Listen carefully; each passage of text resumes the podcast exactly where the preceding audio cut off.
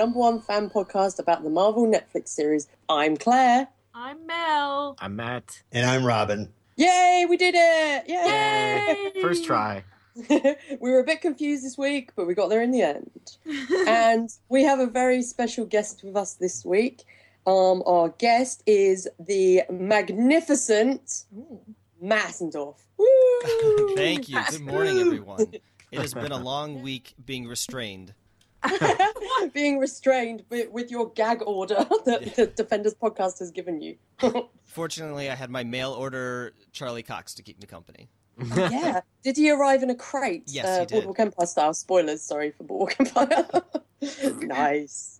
Uh, now, because we have a Matt in the show, obviously Matt Murdock, and we have a Matt as a co-host, and we have a Matt as our guest, I think for this week, Matt, our guest, uh, we should just call you Mike, as uh, as Rosario Dawson for Chris and you. Hey, that's fine. Go for it. If you If want, I you could feel better. If you want, I could be Mike. you can both be Mike. Oh no, that doesn't. Oh no, no. No, we will. We will just have Matt A, Matt H, and Matt Murdock, I guess. No, you Matt- could be you could be Mi- Mike, and Matt A can be Mike A. oh no. Oh man. You can be another one of his aliases. I think at one point he was called L- Laurent, so you can be Laurent. I'm sure he went as that name when he lived in France, as in Daredevil. I can't remember.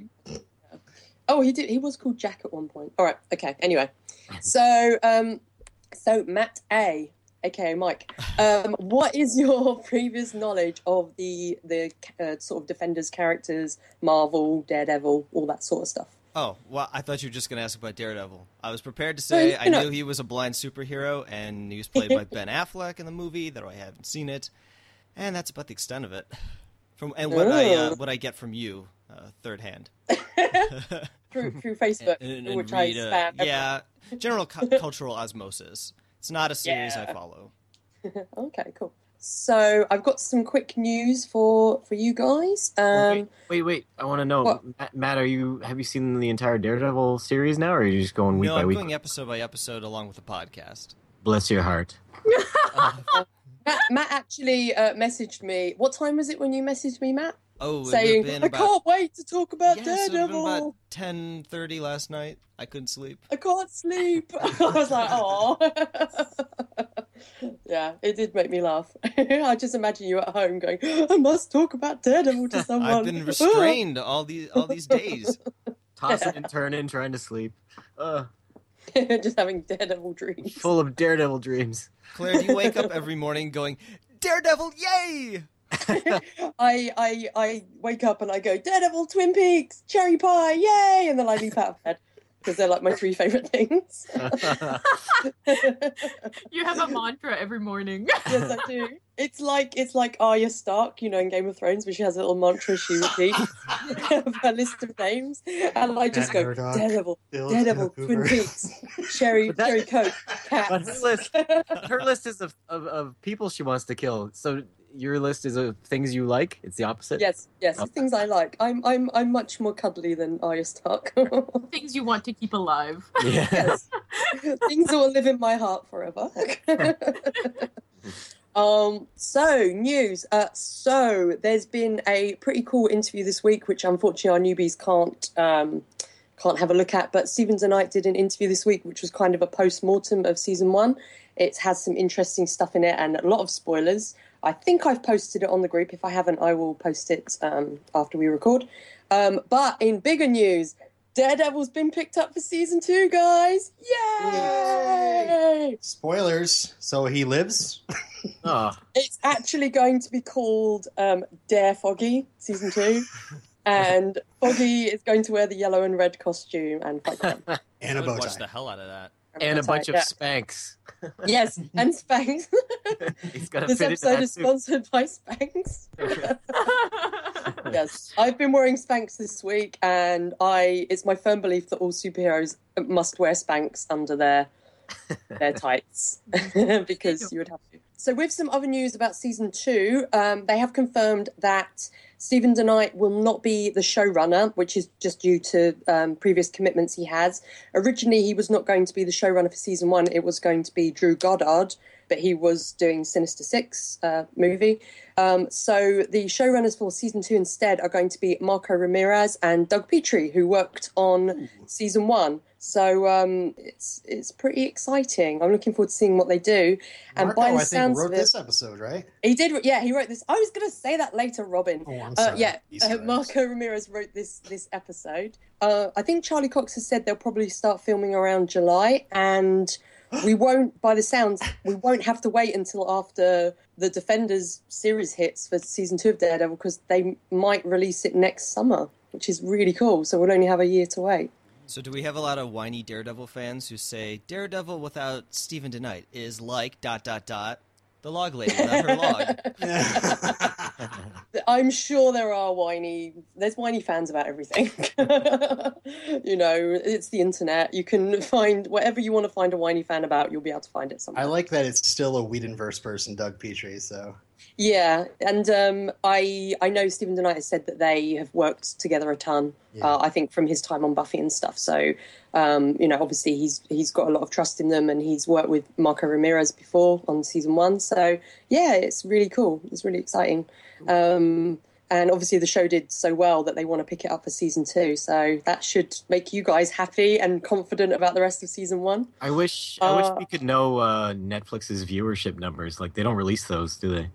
No, they don't. Um, I the only sort of number, well, numbers wise, I know is that it's like it was at one point. I think this last week the number one show on IMDb, and at one point it was voted in the top four shows on IMDb, which was um, Daredevil, The Wire, Game of Thrones, and Breaking Bad. Wow. can Which just I'm not going to comment whether or not I agree with that because I think there's a lot of other amazing shows out there that didn't necessarily come out in the last 10 years, like those four shows Can The Twilight ask- Zone, Twin Peaks. one more Yeah. Mm-hmm. question about this whole thing?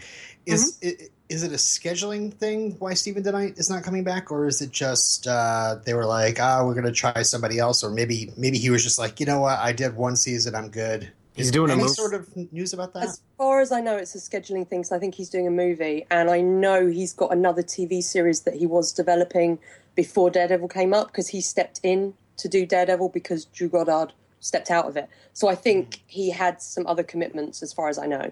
It doesn't sound like it's at all, you know, it sounds like it was his his choice, um, you know, and he's got other stuff. And he, I, am- I imagine, seeing as he gets on with the the new guys so well, he'll still, you know, maybe be a, a you know, Consultant. consultant or something like that. Much like Joss Whedon said, he'll probably still be a consultant for the rest of the, you know, the Marvel movies, even though he won't be directing. Uh, before we get into Daredevil proper, one more uh, superhero movie related thing. Uh, did, you, uh, did you guys see Jared Leto's Joker? Yes. Everybody saw it? That's my Did reaction. Batman? Did you see Ben Affleck's Batman? Yeah, that's not as Yeah. controversial Well, it's the same. So you've it's seen it, Robin and, and Matt It's too. the same kind of. I did. I think I did see a photo. Yes, I did. Oh, I did. Yeah. Well, I put the, the link there if anybody wants to check it out. Cool. But, Some uh, people like it. Mel, the the Ben Affleck thing you might have saw that I posted, or maybe somebody else posted. That's just a joke. That's Oh, actually a Photoshop thing to make fun of the. Jared Leto. Oh, okay. this is the real one. Yeah, I've seen it. Oh, yeah, I've seen it. Okay. Whatever. my my whole thing with that it's a little- Joker is it, it, it it's interesting. You know, it is interesting as. And it kind of stands out as a costume, but I just don't think it works for the Joker. And I'm not a big DC person, but I like, you know, out of DC, I like Batman the most, probably because he's he's the most similar to Daredevil. But um, I just can't imagine the Joker. Like, if he's going to have tattoos and stuff, I just imagine they need to look like ones he would have done himself. You know, like in The Dark Knight, he did those scars possibly himself. You know, he carved up his own face. And if you had it look like tattoos he'd done himself, like Guy Pearce and Memento, I wouldn't have so much of a problem with it. But it's they're so polished, and then I just start thinking about the Joker going into a tattoo shop and going, "Excuse me, good sir, I would like a jester tattooed on my chest, but with a skull, because I'm wacky and evil." I have to apply this cream every night and put cling film on it. Okay, no problem. I'm the Joker. I'm just like, uh, really? And what's with the crunk teeth? Come on. Uh, the teeth I don't mind too much because you kind of imagine him getting his teeth knocked out by Batman and getting a grill. It's like, okay, that's fine. It's different. It's it's the tattoos. It's the fact that like the damaged tattoo across his forehead and the the laughter. I'm just like, ugh, it's, It's too just obvious. too.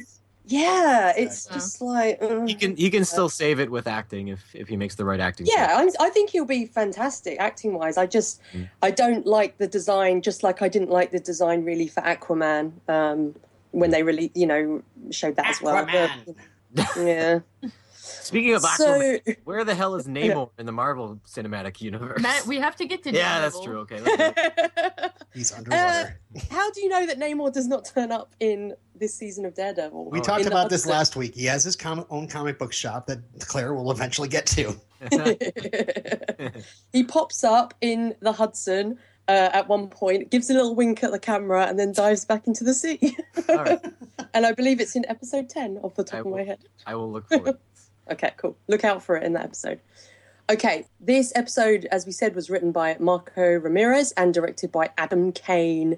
Um, and it opens up where we are in a bowling alley. Um, Mr. Prohaska is there, which was mentioned in episode one. So I don't know if you guys remembered that. Um, what did you guys think of this? Were you like, why are we in a bowling alley? What's happening? I was like, why does this guy have ninja moves? I thought it was Ron Howard that really wanted to go bowling.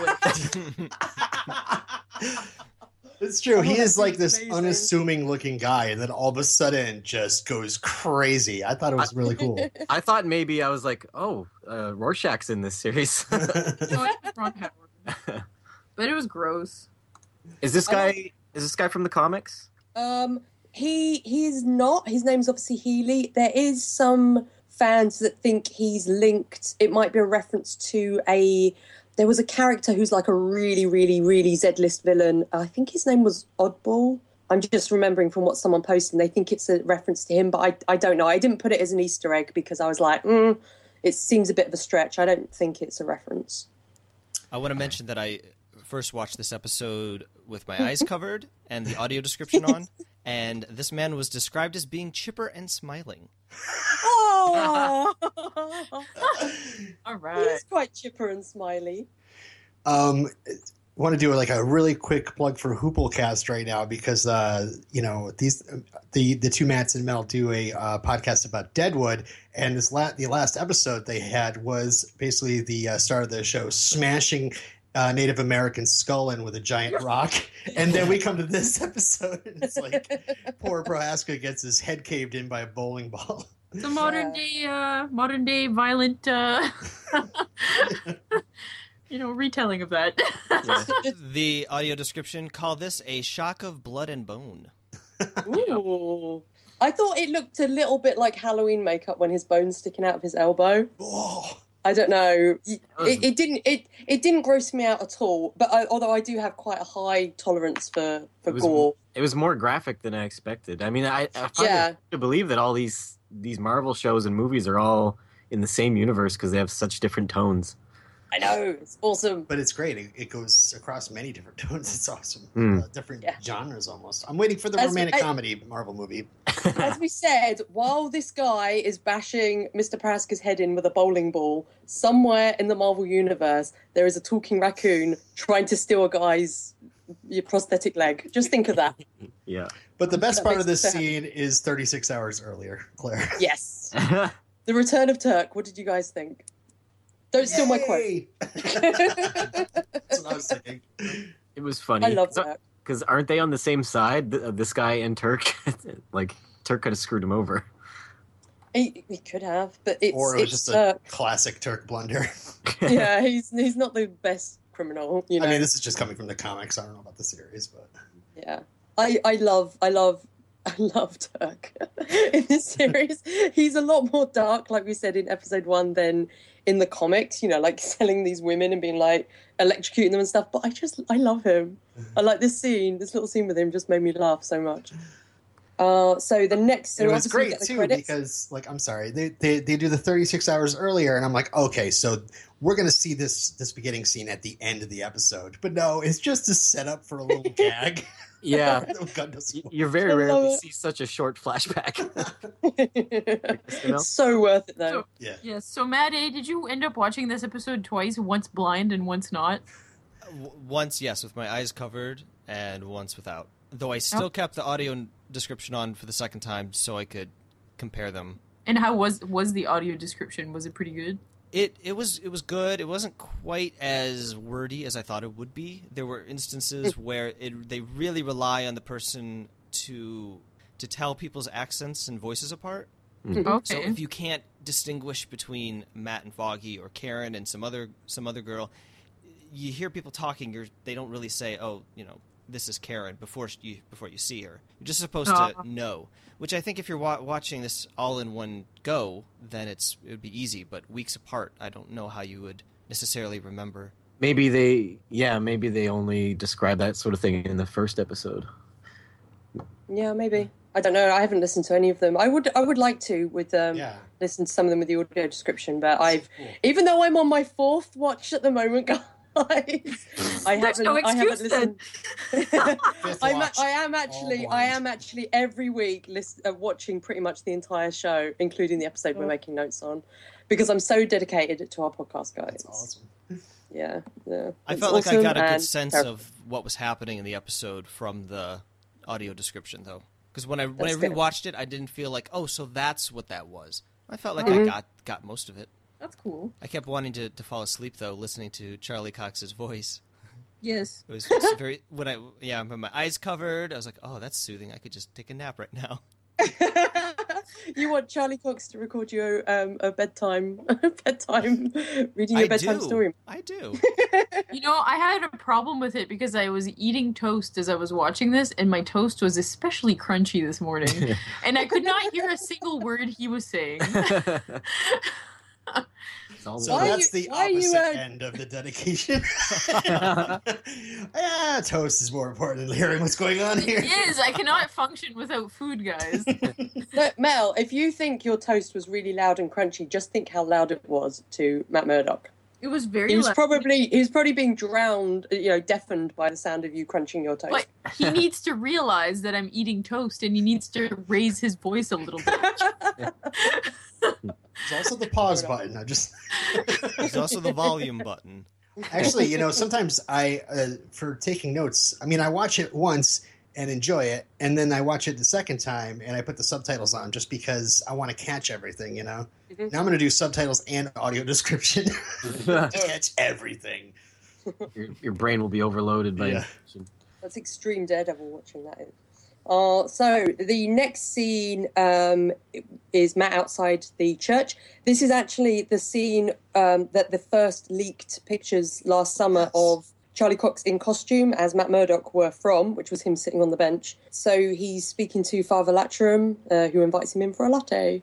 I, lo- I really like Father Lantom. I don't know, like the actor, the way he plays him. Uh, I yeah, I just like the way he plays it. I mean, it looks like Matt's been in a, been in a huge fight, and he's he he is. What he has. We saw it last week. yeah, well, I know, but I'm just saying from his the father's point of view, like he's seeing he sees this guy who looks completely beat up. He's heard this terrible uh, confession, and he's sitting on the bench outside the church. Maybe he's considering coming in. So Mm. So is this is this true to life? Like about uh, confessions? D- does the priest really not have to say anything if he hears about somebody's killed people? It's probably a little bit like a relationship between. Uh, No, psychi- if you're going to say psychiatrist, they have to tell the police if Yeah. they, somebody killed Oh, someone, oh, yeah, which well. makes confessions even grosser than I thought they were. if they if they don't have to report something like that to the police, Maybe is that a true? TV thing then, Matt. It might be a TV thing. I hope it's just a TV thing. I have no idea. I've never been to confession. It might- And The Probably never will. in all my knowledge from TV and movies, it, it's a real thing. Oh my god. Well- uh, but TV and movies are not real. Basing this on TV knowledge, you can't yeah, say for sure. Yeah, yeah. I'll look it up. I, I would imagine that it's at that. at discretion. I'll look it up, then I'll get outraged. Matt, you need to go to confession and just like confess to some really terrible stuff and see if it gets reported. See if you get arrested the next day. I went to confession as a child, but uh, I don't remember the, if that was the rules or not. I don't remember. Yeah, I, I have no idea. I don't know. Uh, in the next scene, we meet Ben Urich, Yes. played by Vondie Curtis Hall, who I love him, and he's meeting a guy called Silvio, who's like a proper old school New York gangster, yeah. like old school, like ah, you send flowers to his wife if you kill her, like that. And I I love this scene because you can like again you can see New York in the background. It just makes it feel very authentic.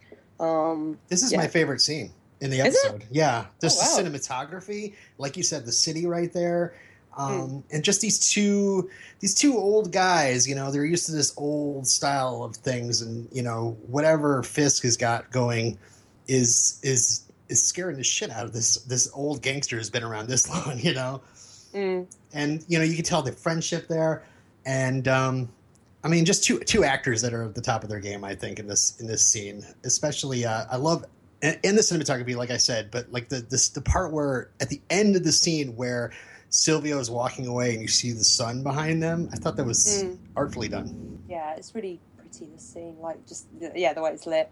And we Um, don't I have really- Mr. Jazz Club Joey Pants here either. Did you guys miss Joey Pants in this role? I didn't re- Oh. Joey Pants, I can't remember who is this.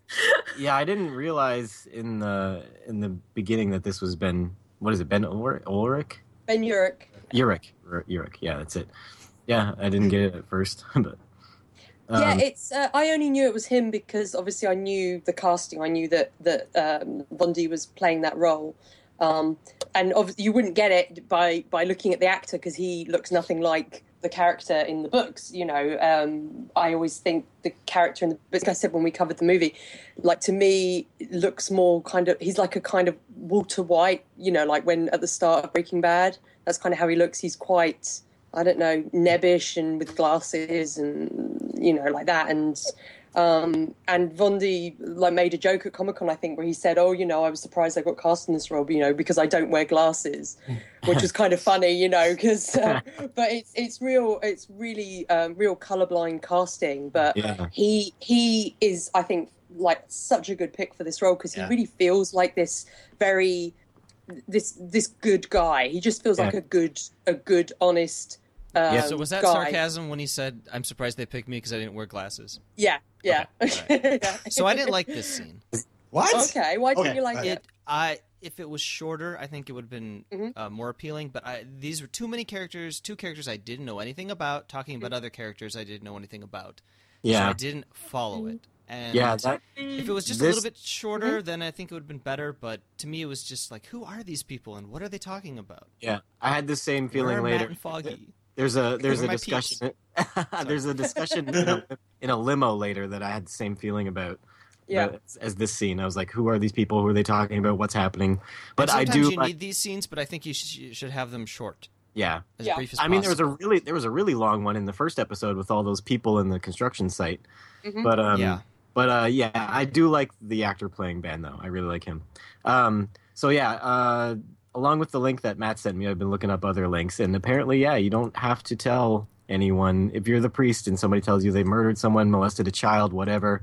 oh, You don't. You do not. You do not uh, tell the police about that because that if you is terrifying yeah if you break if you break uh, the you know the rule that you're not you're not you're you know it's confession and that you're supposed to keep their secret if you break that you can get excommunicated as the priest i think it would be worth being excommunicated if you helped away someone I, who's murdered I think so too. You So, know? uh, yeah Claire, if you told me that you killed somebody and I didn't tell somebody, I I could get in trouble. But if I was a priest, I couldn't. So why do the, why does the priest have more rights than I do? Because Um, God. Because, because God. Hmm. yeah unfortunately yeah. Uh, anyway um Can I just say? do you oh god uh, uh, there are only a couple things I did actual research on for this podcast, and one of them was Vondie Curtis Hall. And I was like, where do I know this guy from? And I wrote a, a, a, a list of five things.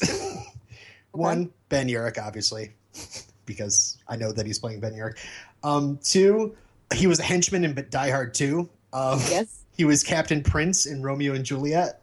He that's what i know him from Yeah, he was uh, Captain Brasser in uh, Bad Lieutenant Port of Call, New New Orleans. yeah And he's one of the stars of Cop Rock. Oh Yeah. nice We have to talk to this guy. so many stories. Yes, Yeah. music. but I do like him bo- uh, more than Joey Pants in the role because Joey Pants, I can. Who al- is Joey Pants? this character. uh, I'll look him up in a sec for you. But he Thank you. he always plays uh, bad guys usually. So uh, yeah. see him in see him in the Daredevil, Daredevil movie. Yeah, I didn't. I don't remember I didn't Joey think you- Pants. Just one. Sec. There's Joey Pants, and then there's what is it? Uh, Joey Legs or Who is no? Joey Jo- Legs? John- legs. oh, John, John- Leguizamo. Yeah. Johnny Legs, Johnny yeah. Legs. they need a, a, a TV show together. It's like Yes. the Adventures of Joey Pants and Johnny Legs. legs and pants. Oh. Mel, Mel, don't worry about not knowing who he is because you are a brand new person, as we've established. I am established. a brand it's new fine. person, and I feel like it's a disadvantage to me. Well, following on from what Matt A was saying about this scene, it is something that I'll I'll kind of talk a bit more about when we do our scores later, um, because uh, there is there is some things with this episode that I, I don't have necessarily have issues with, but I think um, because of the format of the show could have been tweaked a bit. But we'll talk about that later. But I think that's really interesting what you were saying, Matt. Um, but you'd be happy in the next scene because your uh, peeps are back. Um, and we're back in the office. Karen receives this ominous looking letter. Foggy's hungover. Uh, Matt turns up with a black eye. And then I love the way they react to having a client at the door. It's like, they were just like, huh? Um, Um, Yeah. This is the only other thing I did research on. oh, And it's just because I saw this coffee cup on Karen's desk, and I was like, Yeah. "That is classic New York." And I looked it up. It's it's a it's one of those blue coffee cups, right? It says, "We're happy Mhm. to serve you." Mhm. Um, so why I thought this was classic New York, and it actually is. Um, this guy uh, Leslie Buck was originally known as Laszlo Bush. I think he was a survivor of Auschwitz. He came to New York. He he created this cup in the '60s to cater to like um, diners that were mostly owned by uh, Greek uh, people, and as a result, like he just started selling them. He he sold like hundreds of millions of these cups, and it didn't even start dying off until Starbucks started entering town. So wow. it's just like a huge story behind this cup. I, I fell into a wiki hole, so there you go. That's quite cool. I'm gonna I'm gonna post a picture of the cup on the on the group. They're called Anthora cups. It's uh, it's like a something about uh, like a Greek god, but not like it's a it's a made up word. Well, Mm. seeing as they filmed obviously in New York, it, it's cool because, like we were saying in the first episode, um, with when our you know when our guest was um, Dave Maresca, who lives in New York, and I was saying about the concrete like chess tables, always feel very New York to me. It's Yeah. cool that you get all those little details that if you, I guess, if you were filming somewhere like in Los Angeles and pretending it was New York, you might not necessarily get, but because it is in New York, you've got a lot of people from New York there. I know uh, Deborah Ann Woll's from New York as well, so it's cool having all those little details. Also, it's a Marvel property, so Anne Yeah. Thor, uh, anyone? Oh, Mm, that's why they did it. ah, nice. Ah. I didn't even. Yes, why did I think of that? Well, because Thor isn't Greek. but maybe I could tell you where to get one of those cups at the end of the episode. Sweet, I'm gonna get one when I go to New York. Um, so we get in the next scene, uh, we have um, Karen, uh, Foggy, and Matt sitting down. Uh, speaking to Wesley, and I have to mention this is one of the scenes I'd previously seen because there was some audition footage that was released last year where a guy was auditioning for this role, and this was the scene that he was reading. He was reading Wesley's sides of it, um, and uh, they talk about um, Confederated Global Investments. Um, Landman and Zack is mentioned. Also, Wesley talks about Karen and her link with uh, the murder, and she kind of freaks out like you would. like she looks terrified. Um, I think Wesley is amazing in this scene, and particularly going up against Matt. Matt hardly says much, but just the reactions that Charlie Cox gives, I think, is great. And Foggy's reaction to Matt, because he really wants this case. yeah, Foggy, Foggy's more blind than Matt in this scene. Can I ask something that I probably should know, but I, I feel like it might not be a thing in Canada? I don't know. It's a university thing. What does cum, cum laude and summa cum laude mean? I hear it all the time. I don't really know what it means. I just assume it's high marks. Yeah, Magna I- is like the highest, and I think Summa is under that. It's Okay. like kind of like a valedictorian of a high school, but like, All right. Uh, but I think I don't think it's like a one person get. it. I think if it's if you score maybe a 4.0, you get Magna? I, I'm not quite sure, Alright. but it's a high high. He, he did really well in college. Okay, yeah, I always I always assume it's because it's a marks thing, but like I feel like in I don't I could be wrong. I don't know. We've never we, we didn't go to. We didn't go to university, went so to I could be. I could be wrong. Yeah, we just went to community college, but I, I don't think the uh, Canadian universities have such a um. I don't think they use Matt, so many. You should have went to university. Yeah, l- mm, La- uh, Latin Latin. It's Latin, right, or is it Greek? Latin term. it's Greek, I think, isn't it? I thought it was Latin. Because like, isn't it Greek? Because you have like in um, Um, I you have like the the um Greek the alphabet. fraternities and stuff. Yeah, like Yeah. um, Yeah, I don't I don't yeah. think we have that Greek stuff here. Yeah, I don't I don't know. think so. Somebody correct. I don't us. think we do either. we're just two stupid college kids. So I always thought it was Latin. All that highfalutin stuff is in Latin. I thought it was Latin too, but. And uh, I got summa cum laude actually when I graduated, and it really doesn't matter because it was an online college, and who cares? Everybody probably got summa cum laude, but it's not my degree. I can be like, hmm. oh yeah.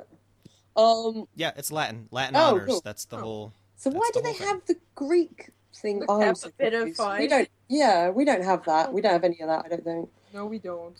I don't think we do. we might. We might. I don't know. I, I've never been to university. Yeah. So yeah, in this in this scene, like I was definitely wondering what's going on with Karen because she got that letter she looks at, and that's when Foggy comes in, and then all of a sudden, like what Wesley says just scares the shit out of her. You know, I Wesley is just like that. Like he's like a wolf in sheep's clothing in this scene. I love it. He's Mm. just so charming and polite, but like you know, like Matt says, doesn't give his name. And oh, I just think he's great. I love Yeah. Wesley. I really I like love it that he's too. all yeah. business. Yeah, like he's so good. And he has my favorite moment of this entire episode, which I tweeted out earlier because it just makes me laugh. I'm really Oh, liking yes. all the actors in this series that they got so far. Yeah, yeah. And I actually saw the guy who plays Wesley, um, Toby Leonard Moore. I saw the other day in um, John Wick, which I don't know if you guys have seen that, Oh, where yeah. he plays like a Russian, uh, like a Russian goon guy, which is Oh great. and I Yes, was like, oh, right. Wesley. Yeah, I do remember him in that now. yeah. I, I had a comic book question from like earlier in the scene. I'm sorry, but they start talking about seeing eye seeing eye dogs, and I was just wondering if Mhm. Matt ever had a dog in the comics. Do you know? Because I I want him to. I want him to. uh You know, when Clint is out of town, I want him to take charge of Pizza Dog. oh, pizza dog. pizza dog would be a terrible seeing eye dog. But still, he's got charisma that makes up for it. What was the Yeah, what was the quote? What was the quote about the dog from the Daredevil movie? Um, he's like, I spent three thousand dollars on a seeing eye dog, and then I think Oh, Matt yeah. says like, I didn't want a dog, and then he's like, seeing eye dogs bond for life, yours ran away. Oh, Something like that's What that. does that say? About, yeah. What does that say about you? Yeah, something like that. But I think that was that was improvised anyway by Jon Favreau, and that's pretty. I don't think you can just turn up and buy a seeing eye dog for your friend. You know, you have to match the dog to the owner and all that. Uh, just so you know, I did check for on Amazon. You cannot get a seeing eye dog on Amazon. Oh, Guys, we're trying. I'm. I was asking Matt what is pizza dog, and we looked it up, and there's a lot of recipes for pizza dogs. I don't, Pizza Dog Sorry, is guys. um, Pizza Dog is Clint Barton, aka Hawkeye's dog, in the um, current uh, run of um, of Hawkeye, and he's called Pizza Dog. And there is a amazing issue that is is told without any dialogue, and it's told from the point of view of Pizza Dog, and it's just Pizza Dog walking around and. It's it shows like what he smells and everything, but it's all graphic. It's amazing so it's it's really good. Like the new the, the current run of well the, that that run of Hawkeye, which was the Aja Fraction run, is is one of the best things ever. There's also an entire issue that's pretty much told in uh, American Sign Language because Hawkeye's deaf. All right. It's really good. I'll I'll post a link as well to that. why is his name Pizza Dog? Uh, I think because he likes pizza. I don't know. I can't remember. Simple enough. He delivers Yeah. pizzas. I wish it was a pizza delivery dog. I think his name was Lucky. Uh, you know when he got him, but uh, he's generally known as Pizza Dog now. Yeah. Um. So what is? Did you guys discuss whether or not uh, Daredevil had a seeing eye dog? Uh, I haven't looked it up, but I, I I've got a feeling he did at one I point. just, but I, yes, Oh, I just cool. looked it Oh, up, cool. assuming that Michael, who posted this in 2008, is correct. during Joe Kelly's run, Foggy Nelson's mom, Rosalind Sharp, Oh, gave yes. Matt a seeing eye dog as a Yes. gift. I do remember that. Deuce, the devil Yes, dog, of course, Aw. the devil dog. Yeah. appeared in several issues until the Daredevil Deadpool 1997 annual when Foggy lost him in a game of poker. That's I awful. that. Foggy. That's like spike level of poker. Doggy poker. Oh. I hope we get to see Deuce the. I think I blocked that out of my mind. See, when you guys ask me questions about the comics, I can answer a lot of them, but a lot of them I have to go, I don't know, because I don't have a steel trap mind for the comics like like um Kuljit from manwithoutfear.com or Christine from the other Murdock papers. They you remember everything. yeah, that's your mention for the week, Christine. There you go. um, so um, I also like the Foggy calls Matt Matthew. I don't know why it made me laugh. Um, in the next scene, Matt follows Wesley, and he we get the the thing of him listening to the watch ticking, um, and we see that he's bleeding through his shirt, which is obviously from the previous episode when he was stabbed. Which I love that they carry that over. Yeah. That he's his injuries carry over. It's one of the things I, I like. Kind of a you're going off the topic a bit. I went to see um, the new Avengers film, Age of Ultron. I won't talk about sort of you know, what I thought of it or whatever, but I think after watching it after seeing Daredevil, one of the things I was just like, I, I was watching it going, "Oh, but they don't bleed, or like they don't, they don't get injured at all. And Hawkeye and Black Widow should be, you know, at the same level, or if not below Daredevil's skill level. And the fact that um, well, mm, sort of no one really gets it. There's no consequences of injuries, and I don't know. I kind of it's one of the things I love about in this series. Why aren't they in body casts at the end of the movie? Should be. Fighting killer killer robots or whatever. Not Well- saying. oh, man. Well, I love this Matt following Yeah. Wesley scene because, and I've- you said this before, but you really get the sense that you are in New York City. Yeah. I mean, it is, it's so urban and Why doesn't why doesn't he get distracted by other it. watches though? Yeah, the, the scene. Because he's focusing his senses. he because he has And that's a superpowers. Cartier watch. Yes, Nobody else in that area has a This- Cartier this- watch. It doesn't make sense to me. This superpower it doesn't make sense because the show is, seems to be so realistic, and then all of a sudden it's not anymore, and it just throws me off every time. I just can't. I can't do it, guys. I quit. Ah, Mel, Over this damn watch. nobody wears watches anymore. I am out of here. Maybe that's why, because he's the only man with a watch Yes. in New York. Maybe. I would say that's the only reason to wear a watch these days. If it's actually an expensive, nice looking watch. as jewelry. yeah.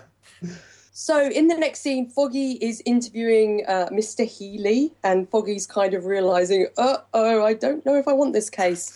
And uh, then Matt appears in a new shirt because obviously he's had to go go and get changed, I guess. And he's like, "Yeah, we're going to take the case." And Foggy's like, "I hate you." Oh, I, he, he had his jacket closed. I thought that's what he. Oh, I thought it was a new shirt. I thought he. I don't know. I need to check. I need to see if it's a new shirt. I want to say that there's a missed pun opportunity here. no, don't Matt want him. Don't want Mr. him. Healy. yeah. Well, I'm doing this for Robin. Uh, Oh, no. Matt asks Mr. Healy if he goes bowling often, and Mr. Healy says when the mood hits, when he could have said when the mood strikes. Oh. That would have been so good. Even I would have Yes. applauded that, but nope, total total missed opportunity. And me and Mel would have would have been like, no. Me, Mel, and Matt. I'm Matt. I would have tuned out immediately. That's it. I'm done. Between this Uh, and the watch. That's it. Between this and the superpowers in a superhero show, I'm done. Exactly. But Mel, Mel, in the later episode, like when there's like laser beams and the power of flight that Daredevil develops, what are you what are you gonna do? I will. Uh, go And back- Foggy develops super strength. I will crawl back into my embryo and uh, wait till everything goes back to normal before I come out. okay. So, um, isn't Healy in this scene is so creepy? like just the way he's throwing all this legal jargon at, at, at you know at Foggy and all this, and Foggy's just like, um, yeah, there's something off about this guy. I lo- I, I thought it was great so why does Matt suddenly want to take the case? Because he he's he wants a link to uh, Wesley, and Wesley he suspects Wesley of something. The fact that Wesley won't say who Wesley, you know, who he works for, Mhm. and he's kind of suspicious that it will lead to something bigger. And this guy at the moment is their only link to that. I think he's a, I think he's aware that somebody in this city is pulling all the strings, and he wants to. Yeah. Get But wouldn't he like? I don't know. Because I was like, why doesn't he like? He knows who the guy is now, right? He doesn't have to work for him. He can just tr- follow him around as Daredevil. what Wesley? Yeah. Or this guy? I'm saying Matt knows who Wesley is now, so he can follow him around as Daredevil. He doesn't have to uh, betray his ethics by trying to defend a, uh, a horrific person like this He doesn't. He doesn't know who he is. He only know. He doesn't know his name or anything. And if he had to try and hunt him down again now, he would have to literally. He doesn't. He has no idea where to find him. He'd have to listen to the entire city for that one watch. All right. He wouldn't. He wouldn't be able to like track him or anything. So I think this guy is his only lead to finding out who who Wesley is. Okay. And then Wesley's boss. So the next scene is uh, Ben is on the phone requesting an extension, which obviously we find out more details on that later. Uh, speaking to his boss Ellison, who should be J. Jonah Jameson. Um, and I, I, I was like, really? The a story about the subway line kills every year in the newspaper? a subway Like, line that love it. happens. Yeah. Yeah, I was like, okay. When you said he's supposed to be J. Jonah Jameson, is he really supposed to be J. Jonah Jameson? Well, in the in comics? the comics, in the comics, Ben Urich works for the Daily Bugle, which Oh, okay. is the um, obviously the paper that uh, Peter Parker works for. J. Jonah Jameson's the editor. Sense. Betty Brant, you know, um, yeah, and like So all of this. Robbie Robertson. So Ben probably shows up in Spider-Man a few times. Um, in the in the comics, there is crossover, but he's more of a Daredevil character, which I think is why um, uh, Marvel have the rights to use him rather than um, uh, you know Sony in the Spider-Man films. Because like Kingpin was originally a Spider-Man villain, Yeah. and then Frank Miller kind of pinched him from Spider-Man to use. So um, he's that's why Marvel have the rights because he became such a classic Daredevil villain, and you definitely think of him more as a Daredevil villain now rather than a Spider-Man one. I have a crackpot theory attached to this whole conversation. Hmm. Okay. We see these guys talking about how terrible their newspaper is getting hit. Um, Mhm. And I work for a printed publication myself, and I'm they're always trying to figure out ways for people to actually buy their printed edition rather than their online edition. Um, but I'm saying, but I'm thinking by the end of the season, like we're also seeing Ben Urich year one, you know, um, Yeah. uh, in a way. Um, so at the end of the season, New York Bulletin goes under. Ben Urich goes to work for the Daily Bugle, season two. Mm, I'm Done. not saying anything. Or he'll be blogging. Um, No, uh, but I, I find it so fascinating that yeah, print is going under, and like comic books have such a history of newspaper characters, and they're all going to be irrelevant within the next ten years. Probably they're going to have to Yeah. be changed at a fundamental level about who these characters are. yeah, Um, yeah. So uh, in the background, there's a Battle of New York. We know what no, that. no, re- Ah, no! I I would- your Easter eggs. it wasn't me this time. Uh, whatever. I, No, I, have is. to ask, I have to ask a point though. I mean, I know yeah, go for it. everyone knows what that talks about, but beside it, there's one that. Well, Mel doesn't. Beside it, there's one. Beside it, there's one that says "finally busted." What is that in reference to? Or is Uh, that I don't know about that one. I The think to the there's left, some though. there that aren't aren't references to anything, but obviously um, that one is the Avengers, and there's also one which is Harlem Terror, and that's a reference to the Incredible Hulk movie because when the, the Hulk fought Abomination, they basically destroyed Harlem, and he even references that in um, Bruce Banner references it in um, the first Avengers film where he said, "Last time I, I was in Harlem, I kind of broke it." I think is the quote, something like that. Cool. But I don't know about the rest. But now you've eaten two of your Easter eggs early, Matt. I hope you feel happy with yourself. delicious? um, so next scene is Matt Foggy and Healy. Matt's trying to get info on Wesley, and then um, Healy's basically like he wants says he wants to go directly to trial.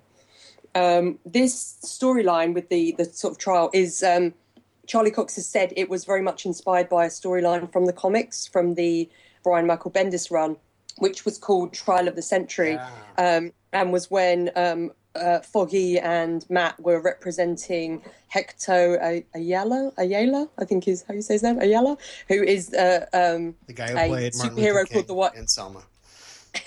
he's a he's a guy who is known as the White Tiger, and they're representing him in court, um, and that is an awesome story, like three issue arc. Um, they wouldn't be able to do it fully as, as how it is in the comics because it all ties in with with uh, like Matt's um, identity being leaked to the press, which obviously they can't do here. But um, this was definitely inspired by it. Um, so, Oh, which is quite cool. I thought Mhm. White Tiger was a lady. She is later. She inherits the White Tiger amulet Oh, okay. and becomes White Tiger. Matt, how do you not know that, Matt? Uh. Sorry. White Tiger on Arrow too, and that's a lady, or is that? Never mind. I, I, there's China White on Arrow. That must I be don't what know. I'm thinking of. I China isn't there White. like oh no, There's there's China China, White and Bronze Tiger, isn't there? China White, Bronze Tiger. There we go. I, did, I made And a they have a Stephen baby. amalgamation. They have a baby and it's White Tiger. I can't believe you just said a stupid amalgamation. Oh. I'm, I'm wrapping myself up in my embryo Mel right is now. shrinking down. Just going back in the egg. Mel is becoming a zygote. She's shrinking. Oh no. Um, next scene has my favorite moment in the entire episode. Wesley at the bowling alley. I just want to watch an episode of Wesley standing there watching these guys play pinball Oh man, because he I lo- does the best eyebrow raise ever. I loved this just for the the shout out to gamers, to old school arcade gamers, where he puts his quarter up on the cabinet and he says, "I got next." I, I was like, Yep. "Oh man, that squeak." Oh, we've all done that. I didn't notice him. S- Except mine was a, s- would be a Street Fighter machine, Yeah. not a Oh, pinball machine. It I did- works with it works with any arcade game, but yeah. I didn't notice Healy sashing a gun before, so this street scene was extremely strange to me. And then all of a sudden, I figured out, I was like, "Oh, he stashed a gun there." Okay. You're like, wow, he's just gone there and found a gun with his gun-seeking powers. Well, we didn't those even, kids, see, didn't like, even ah. see the gun in this scene, did we? Yeah, you see what Wesley kind of looking down, and you sort of see it. Uh, Right, You, you yeah. see where it is roughly, and then as he's walking out, he's tucking the gun in his pants, and it's my favorite moment in the entire episode. That is a pretty- And I won't say it because it's one of my quotes. This was a scene where watching it the first time with, I, with my eyes covered, where I couldn't quite figure out what was happening and where he uh, Wesley was standing, and at what point he got the gun. Like I got the gist of it that he that he was trying to get the gun, but I didn't know if the guys other guys saw him or yeah. This one was a little So, uh, confusing. So when you Yeah. watch this with your eyes covered, did you have a blindfold on? You just use your hands? uh, I uh, you had a pair of underpants on. With like eyeballs oh, on on, right? it like sounds a like, the, makeshift superhero mask. yeah. I feel it like sounds like the. De- oh, go ahead. Go ahead, Mel. I don't remember. She was talking about underwear with eyes drawn on. It's really not important, guys. Probably it is. I'm I'm crawling back in my glasses. embryo again. I'm imagining Matt A sitting there with like the Daredevil mask on, you know, like the black mask that he wears in this, getting into character. yeah, he's wearing he's he's wearing pantyhose on his head, and after Peri- periodically, I should mention they were clean underpants, but periodically I would open my eyes uh, and I would see like the fibers, and they would kind of dance in front of my eyes, like in different like patterns, and they would swirl around, and I was very It's very trippy. Um, you should have worn Spanx on your head. yeah, yeah. Yes. It, it cut off the circulation. I don't own Spanx. I would not wear Spanx on my head because I wore them on my legs, three layers this week, everyone, and they they are very tight. Are your legs purple? My- uh, yes, they are. I'm slowly becoming the purple man. um, so next scene, Foggy and Matt are in the office. Um, Foggy's, you know, doesn't understand why they took the case, and and then we get a little fist bump, and I was like, oh, it's so cute. I was glad for Oh. that because I wasn't a fan of I wasn't a fan of Matt trying to keep Foggy out of things. I know I never like that when partners like one partner is actively keeping something from somebody else and they're supposed to be equals. I don't like that. But I guess that's Like- like- expected. like going out at night and beating up people. You mean? Yeah. yes, that's expected with a superhero, I guess. But it's it's very we've seen it before. Well, I'm glad I've never told you some of the things I know, Matt. what? But yeah, when like, Mel moonlights at night as the Canadian Terror, Better known as CT, or the or, Canadian Tire. or known as the you could be known as the curly Canadian because of your awesome curly hair. no, I like The that. her- fantastic frizzle. no, I like that her superhero name is the Canadian Tire. Just roll a tire at people. yeah. Yes, yeah. and then they distribute uh, Canadian Tire money to the poor. yeah. Oh, This is useless. You're no superhero. This only adds up to like 57 cents. What am I going to do with this? You save. So next scene, Karen is in a meeting with her former employer, and you can see New York out the window, which made me happy because if you remember in the Daredevil movie when there was a, a meeting between uh, Elektra's father and the Kingpin, there is the worst background, fakey, fake, fake New York background in the background, and this is real, and it makes me happy. Um, so yeah, they're saying about putting a gag order on her. Uh, so yeah, My note for this is that she has unnaturally blue eyes. she does. She's really good in this scene, the Deborah. She's like, yeah, oh, she's amazing It's- this whole series. It's so great to see her in something other than the train wreck that was known as True Blood. yeah. She I- was I probably never saw her in True parts True Blood. Bloods, but uh, like she's even better in this series. You know? Yeah. she's got She's more to work with. yeah. Um, This guy, this Ne- guy was very robotic. Is he a life model decoy? maybe. I'm not telling you. Ah, That would spoil things for upcoming episodes where it ties in with Agents of Shield. Uh, yeah, this guy obviously was on on the Tahiti project one time. yeah. If he turns around and goes, "It's a magical place," you'll be like, "Oh Did I no, fall asleep? oh no! Don't get into Dollhouse crossover as well. That's, that's they already have, so that's why I was noting it. Um. So uh, next scene, Ben is at the hospital where there's the, the nurse Shirley that he knows. Um, I like that, that we get a reference to idiot parents won't vaccinate. Yes, awesome Right. slam. I thought that was too on the nose. mm. As much Oh, as no, I, I I, like that. that they're telling people to vaccinate their children, it was just too on the nose for me. You- you felt that it was the writers going, "Hey, hey, Eh? Eh, vaccinate your kids. eh? don't- don't you nudge, agree?" nudge, Eh? nudge. um, and right, they shouldn't get be called it. I, I thought it was timely and I thought it was funny Yeah. Yeah, Yeah, and- and appreciated. I think that's why Mel didn't like it because it was too timely. Yeah. That's what I was living in the past. Mel's very old timey. oh, we get a reference as well to her best nurse uh, out with doing who knows what. Which do you reckon that could be a reference to Rosario Dawson? Oh, didn't even notice that. that is clever. Ah. That Yeah. went totally by me. Yeah. Not I saying like it that. is, but you know, could be. No, I think it it's gotta be. Ah, we've got this renegade nurse on staff. renegade. nurse. Um, and we meet uh, An Doris. RN. Yeah. Doris Urich, which is the name of uh, Ben's wife, and her name is Doris in the comics as well. Um, They didn't say anything about what's actually wrong with her in this scene. no, Okay. it's she- well. They said that she was awake for like half an hour or something that day, didn't they? But you don't really get what's wrong with her. I don't Yeah. know. Oh, the the audio description in this. Sometimes they they describe people in very funny ways, and this woman is still beautiful in her fifties. I'm so, sure she'll uh, be pleased to hear that. Later on, the art the art gallery person will be described as effortlessly beautiful. Seriously.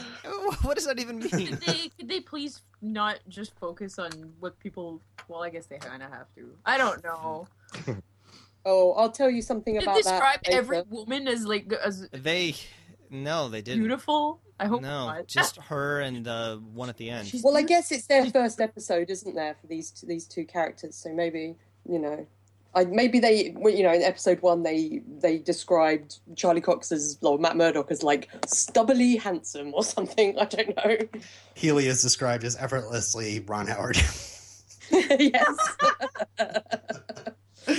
Fog, I, I want to know how they describe Foggy's hair. yeah, Uh, probably have to check swishably- I'll have to go back so, and rewatch the pilot. Swishably glorious. Inspiring to Robin. so A lioness mane. Yes, it is a lioness mane. I love his hair. I just want him to swish it around. so so we don't, yeah we don't know what's wrong with his wife, and all we know about her health is that she's was only awake for a half hour today. Yeah. Okay, so she's got aggressive narcolepsy. I, I can say I can say nothing. I can say yeah. Uh, next scene we've already kind of mentioned, which is um, uh, they're Foggy and Matt are working in the office, and I like the fact that we get the the detail that even though there's like a braille display, we can see on Matt's computer. I think obviously they, he's just letting Foggy do the the work on the internet, um, and uh, yeah, Karen has to go and whack the router to make the Wi-Fi work, which I love. Karen has Fawn, Fonz's powers. Yes. That's Um, two Happy Days references.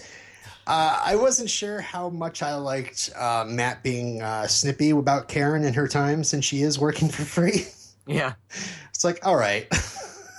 Well, she said earlier that she's not working for free. She said that you know she worked for free for a day and she wants paying now. yeah. I think I I think Matt's just um, you know he's he's he's still half beaten up from last week and he's you know he's She doesn't know that though. on the case. I she would be like, "What the heck? He was so nice before." It was a it was a little awkward that line. Yeah. No more long lunches. He's kind of Like, being weird. eh, yeah, he's guy. kind of, come on. yeah, he's kind of being weird towards her because he was like when the guy knocked on the door earlier and they all looked at Oh, each other. yeah, he Each of did. could have opened the door, but they were like, "Karen, get the door." Well, she is the receptionist.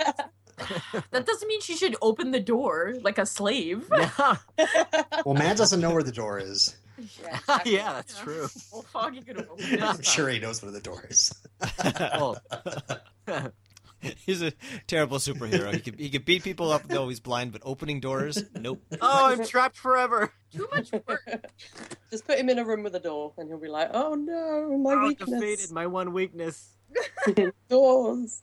That's why Oh. he needs Deuce. Deuce the devil dog. Deuce, open that door. The Deuce, the bang on that campaign, router. the campaign for Deuce the Devil Dog to appear in season two starts now. I'll be uh, I'll be officially tweeting um, Marco Ramirez later today. I'm co-signing. That's Awesome. two votes for Deuce. Yay! That's terrible, Robin. Please don't. Terrible. It's, it's, it's way too many puns today. It's like I'm being cut by a thousand paper I'm cuts. just covering Mel with eggshell. Double dick. So the next scene, we're actually in court. Foggy's doing his opening statement. I love seeing Foggy kicking ass in court. It made me happy. And Matt my gives him a little crackpot- okay sign. My Oh, crackpot God. theory defeated. Yes. I what was your the, fir- theory? the first time we see him in court, he's going to be wearing the bow tie. And uh, yeah, now my new theory is his tie gets stuck in a paper shredder and he switches to bow ties because of his near death experience. Uh, when what episode will that happen in? Nine. Nine. Okay, that's quite a long way to go, but okay. Uh, I They don't have a paper uh, shredder yet. They Make sure you one. write that down so we can check in episode nine. I Um, won't. Matt uh, listens to the jury's heartbeat and Wesley's watch, and I, I like that it's a very simple, um, you know, effect of him using his hearing. And I made a note that Matt doesn't wear his mask until 35 minutes into this episode, whereas I wrote last week too. he was in the mask kind of all the entire episode. I kind of thought we cool. wouldn't. I kind of thought we wouldn't see Daredevil at all in this episode, the way it was going. I appreciate superhero stuff, but I wrote here, like, I wrote in my notes, like, I, I didn't even miss any superhero stuff at all. I mean, I, I, I like seeing Matt beat up people, but I was actually really enjoying the episode just fine without it. Yeah, with all the, the court stuff. Um, My theory is that in season two, Deuce the Devil Dog chews up Foggy's tie, and then he has to switch to bow ties. ooh, I like Season it. two, episode what, though, Matt? We're not writing this down. Season two, know it. episode two. Okay. Season one two, in the second minute of, and the second second. uh, yeah. Because getting the dogs the cliffhanger to the to the to the premiere, Oh, and then in the second one they have to kind of get him uh, up to speed, and that's when he's that's when he chews up Foggy's tie. okay. You know, speaking of uh, theories and, you know, Matt being in the costume and stuff, you know, one thing we could do at the end of episodes now is just say, how long does it take to, till you see Daredevil in costume? Like, how many minutes in? And we could all theorize on it. You can if you want, but then that means I have to time it, and I'm lazy and I don't want to. All you have to do is just hit the this, hit, hit the old info Okay. button when Daredevil Okay. comes on screen. All right, I will make a note of that, and we will we will talk about that. Yay! Uh, I love theorizing. I love being a newbie. I know you do. I like that Matt calls New York my city. I was like, yay! yes. That was cool. Um, so obviously, Matt's trying to, you know, in the next scene, he's trying to do his job by sort of defending Healy, but he's really trying Uh-huh. to to. Um, Shut up, you know- Robin. Oh, I deserve that one. Thank God I missed it. I didn't even hear it. I didn't miss my. Robin is just firing a gun full of puns. today. Pun gun. a pun gun. Oh, a pun cannon. Ugh. Well, now we know if you ever become a comic book Punisher. Robin. You're- oh, I'm in pain. I'm actually in pain now. Oh, The only problem with Robin is that once he uses his gun, he doesn't hide it somewhere so that nobody can see it. He keeps using it over and over and over again, and he doesn't stop. I just laugh as I'm shooting. laughing at my own gun. Oh, You need to hide it under a pinball table for a while. He yes. needs a police squad to come in and just shoot Robin. An- anti anti pun gun. I don't know what an Oh. anti-pun gun would shoot. A whole t- a whole task It's a- force. it's a taser. anti-pun task force. Oh, oh, I like it. Yeah. So Matt, Matt A, you did not like Matt M's closing. It's something about lines. There's different kinds of lines. Some go in circles. There's also pornography. I, what? I I like it I don't know. because he's obviously trying to not let on that he's he's trying to act as though he is defending Healy, but he's really trying to convince the jury Yeah. to you know condemn Healy, which is a kind of fine line to to walk. I, Is I he really? guess, Because nothing but- he said made Uh. it sound like he wasn't trying to defend Healy. Also, he said the facts. These are the facts, and it's your job to to judge the case by the facts. Yes, that's what a jury does. You just described what a jury does. I think he's he's having a lot of faith in the idea that that they are moral. They're going to make a moral decision because he's all about morals, you know. And um, Yeah, but they're supposed to follow the No. evidence. but, I uh, know. uh, I, so what the the juror the juror that they had something on? What was she supposed to to uh, vote? I think that she was supposed to make it so it was a hung or influence it so it was a hung jury. Or I don't I don't know if she was because she wasn't obviously the chairperson, but to make sure that it wasn't Unanimous. it wasn't agreed upon. Yeah, unanimous. Um, but then obviously he manages to get her removed from the jury. They put this new person in. He thinks it's all fine, but then realizes that now the chairperson they've got something on. So it doesn't matter what he does. It would have always been a hung jury But what because that that's mean? how much power the kingpin has. I don't have I don't have too much legal knowledge. So what does that Mhm. mean? That doesn't mean you just Um, never mind. You no. get to go home. No, because that's what they say in it. Because I think they say that they will, when they're sitting there and they realise that it's a hung jury, they basically um, mention that it would. I think they say something about it would go back to trial or there'd be a retrial or something. And then Matt says, "No, there won't. Will there, Mister Healy?" And then Healy says, "Oh, that was a fine speech. It was a really fine speech." But it's basically to to indicate that it won't. He's just going to go free because the whole system is corrupt. So it doesn't matter No, because the prosecution can decide. yeah, because also the prosecution, the not witnesses never gave a statement. You know, like the guys that were beaten up. Um, right. You know, the they never gave a statement, which is why Matt and Foggy had such a strong case to defend him. But that's also why they were suspicious because they were like, okay, so these guys were beaten up, but none of them want to make a statement. This is this is really suspicious. Okay. Uh, I think it's just to show that the whole system, whatever Matt had done at that point, it they would have, they, you know, Healy would have gone free. There's nothing he could have done about it. Yeah, I was And definitely that- confused by that whole thing too. But That's why Yeah. vigilante justice. That's that's yeah, Yep. exactly. Um, we get uh, in between. Uh, we sort of skipped a short scene of uh, uh, Leland and Wesley in the car. Do you still love Leland, um, Robin? Because I know you loved him in episode one. yes, he's all about the money. How do I get the money? How fast can I get the money? It's taking too long to get the money. He needs dollar, dollar. Dollar Yeah. is what he needs. um, they also mention about Rance, Fisher, McClintock, and Farnham, um, which is quite cool because obviously they are the four guys that they sort of got rid of in episode one by either hanging them, stabbing them, giving them an overdose, or shooting, making them shoot themselves. Um, also, we had the quick scene of Mrs. Fisher being visited by Karen, I keep which I thought was you like Karen even more. No, I like her dresses. Oh, I know I do as well. Yeah, Oh, I- you don't like her character, Mel. Uh, no, she's all right. She's still okay. She's still probably my favorite character, but well, I, I don't know. I, I felt for Mrs. Fisher here because it's like, yeah, you got two kids. You're not going to just help this secretary take on a criminal syndicate. No, I'm good. Yeah. I'll sign. I also liked it when Karen said, "Oh, we weren't. There was nothing going on between me and your husband." And the wife says, "Yes, I know. He, he Yeah. loved, you know, he was in love with me." That was yeah, it was good because there's no like petty jealousy or anything. It would have been very easy to write it Yeah. in where she's kind of, you know, uh, No, you didn't. antagonistic towards Karen, being Mhm. like, "Oh, so he was found with you were found with my husband," or you know, like I thought that would be an easy way out, and I liked that they did that as well. thought that was cool. Uh, we get another scene as well. Ben in the office, and his chart for the subway is like pretty much four quarters, so which was funny. Yeah. I like that.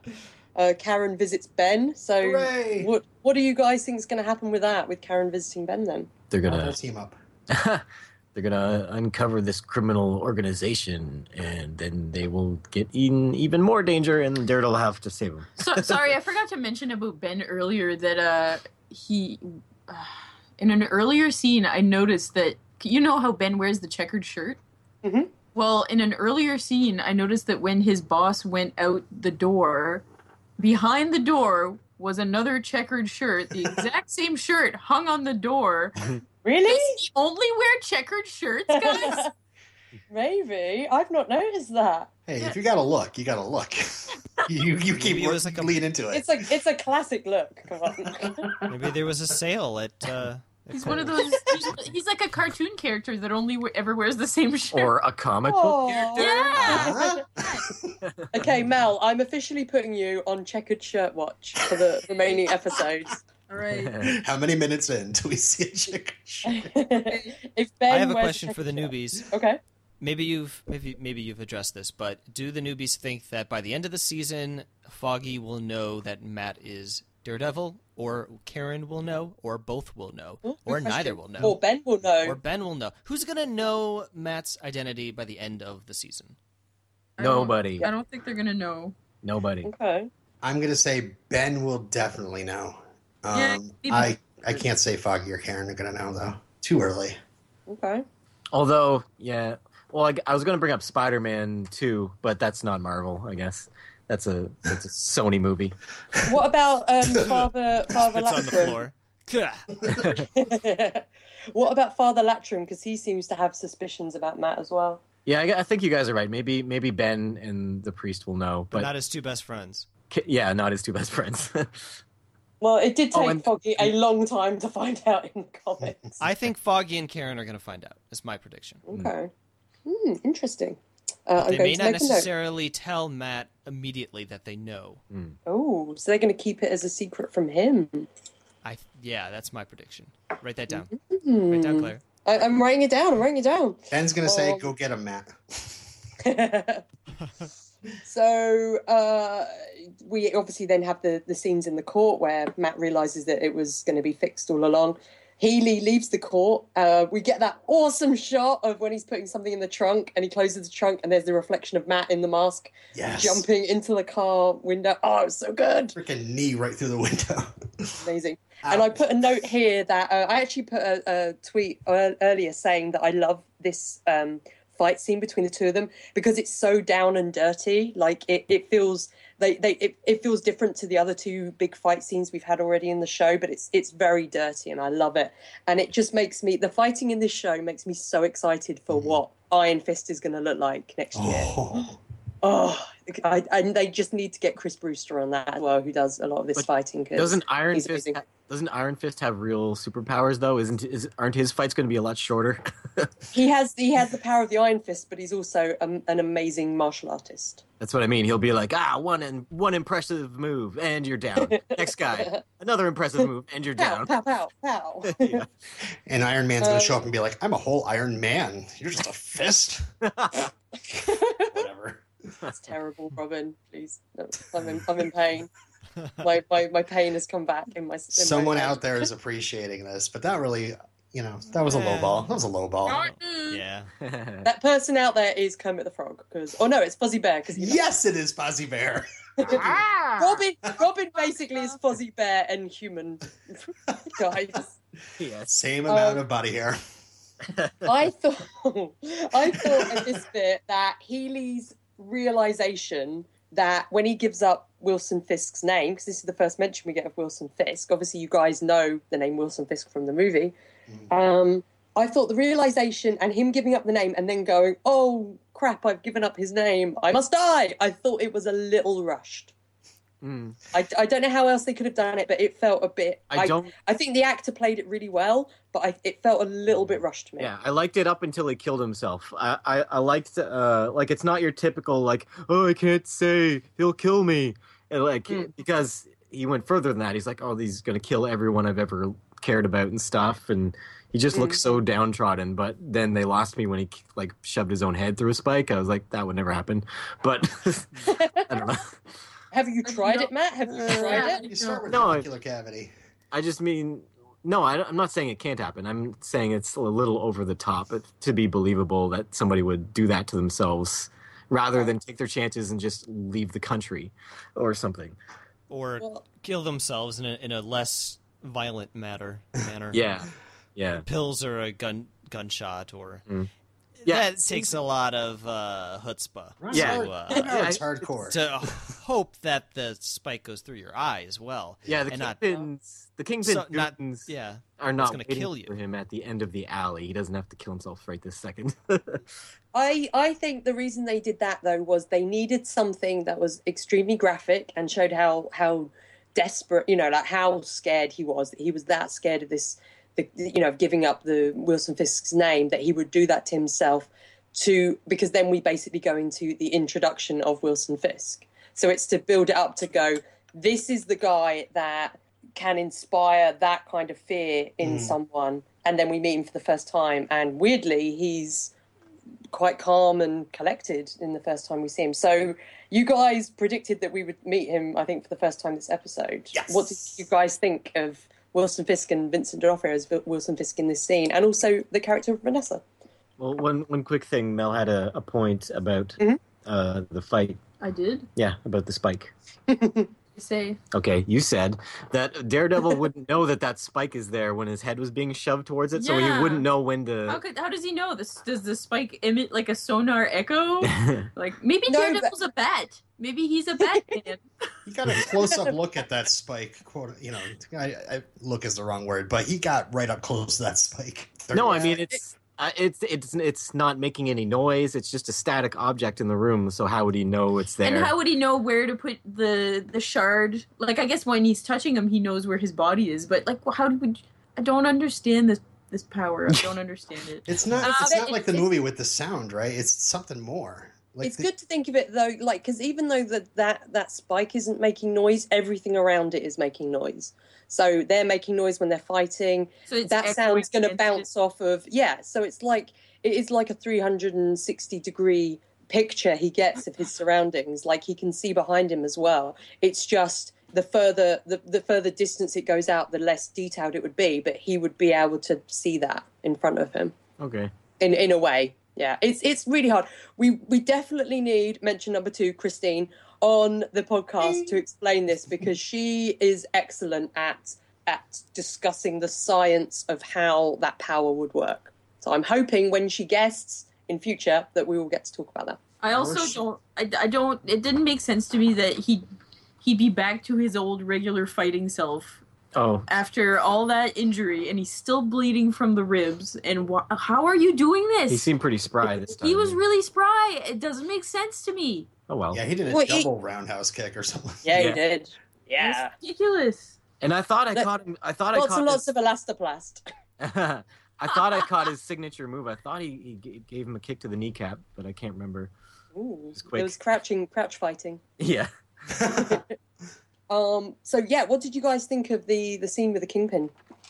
I, I have one uh, one note which uh, again. Oh, I should say this is the last bit of Comic Con footage I believe from the show that was shown at New York Comic Con. Um, and that you know when there's the close up of the kingpin's hand and his fingers kind of twitch. Yeah. That was in one of the trailers, and I discussed it on the other Murdock Papers podcast, and we referred to it, I think, as the twitch of suppressed violence, because it's like I just want to hit something. And I will say, the twitch of suppressed violence will appear again in the show. Maybe not by the kingpin, but it seems to be a recurring thing. So, Matt, I'm putting you on twitch of suppressed Oh, violence man. watch. How do you know he just hasn't had too much coffee and he's really good at he might have. Probably, that's He's probably, a big guy. It would take a lot of coffee. That's probably it. But I. So what? He's he just does all this because he's a lonely guy. What really? I'm so lonely. I, I just I don't know. I, I'm just I just I'm just so lonely. Mel so and I I just gotta were- kill everyone. Ah, Mel and I were confused for a sec about the lady here. We thought she was the. The the wife of the guy that got killed in Karen's apartment. That's what I thought when when Karen went to visit the wife earlier. I was like, "Is that?" Because I knew the actress playing Vanessa, and I thought it was her. So I they was both kind of look well. like Tina Fey. That's why. So this art gallery woman is somebody we should know. Well, at the moment we shouldn't, but in uh, her name is Vanessa, and that's all I'll say at the moment. She's his wife. Okay. Eventually. In the Okay. comics, yes, Eventually. Okay, so she'll be back, probably. probably. Oh, that's exciting. I'll just say She was effortlessly beautiful. Yeah.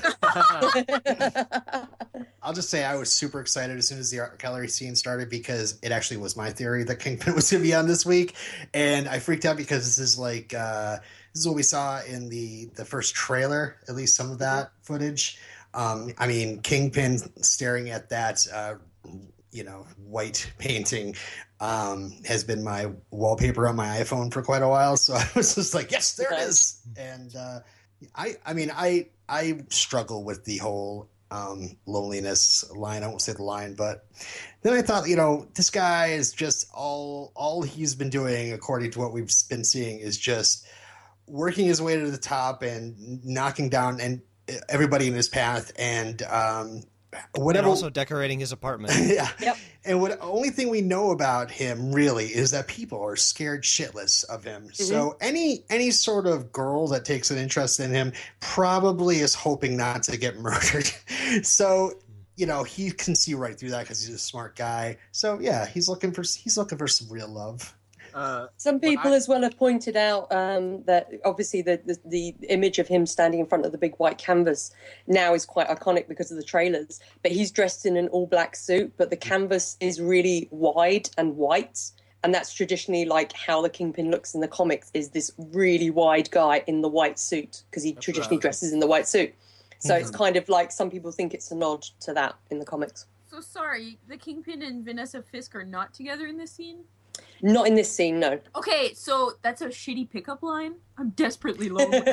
Please get Well, that's a turn on. Please. She just asked him what the how the painting made him feel, and that's that's Yeah. that's all he got. That's all Makes he, me how he feel answered. lonely. Oh, The audio description described him as uh, a monolith. Oh, From that nice. painting. I like that. Which- monolith. bunch of Which I apes with was- bones started dancing Uh, around him. That was a really good description of of how he looked and appeared Yeah. to to the Yeah. audience. he's not I quite as big as um. Oh, what's his face from Michael, Whoopi? Michael Clarke Duncan. Yeah, but few people are. um, yeah, what you were saying about the uh, the comic book, yeah, that's what I was hoping he was thinking. I thought I was hoping he was thinking, staring at all that white and thinking to himself, I need to buy more white suits because I, j- I I mainly know the Kingpin from the '90s Spider-Man cartoon. so here's a question: Do you guys think that he will, um, at one point, appear in the iconic uh, white suit that the Kingpin wears yes, and purple trousers? no, No. Yes, when they do the um, the pimps and hose ball, he will wear an all white suit, nice. And he'll get have the cane. he'll well big, he'll a, a cane and a, a big hat with a big feather. Ben will show up in his jazz club outfit. I'm kind of hoping he reverses it, wears white pants and a purple purple. blazer. Yeah, Nice. he'll have his purple pants, and then Bruce Banner will come in. and He'll be like, "Hey, Trademark. Who took my pants? Here, I'll give you some, some white pants instead. There's only one pair of purple pants. They all have to share. One pair of purple pants in the Marvel universe, and Hawkeye also has to borrow them. Does Purple Man wear a lycra suit, or is, does he actually have purple skin? No, Purple purple purple man uh, is very dapper. He wears like a purple suit.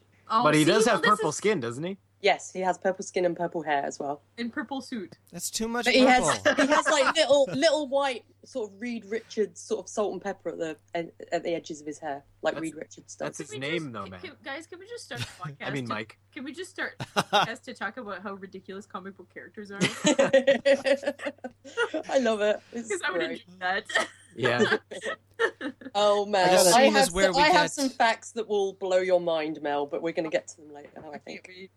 The scene is where we get the title of the episode, hmm but I'm I'm Yeah. not certain of its significance. I well, I when I asked you guys what you thought would happen in this one, I was like, they're never going to guess what the rabbit in the snowstorm will be.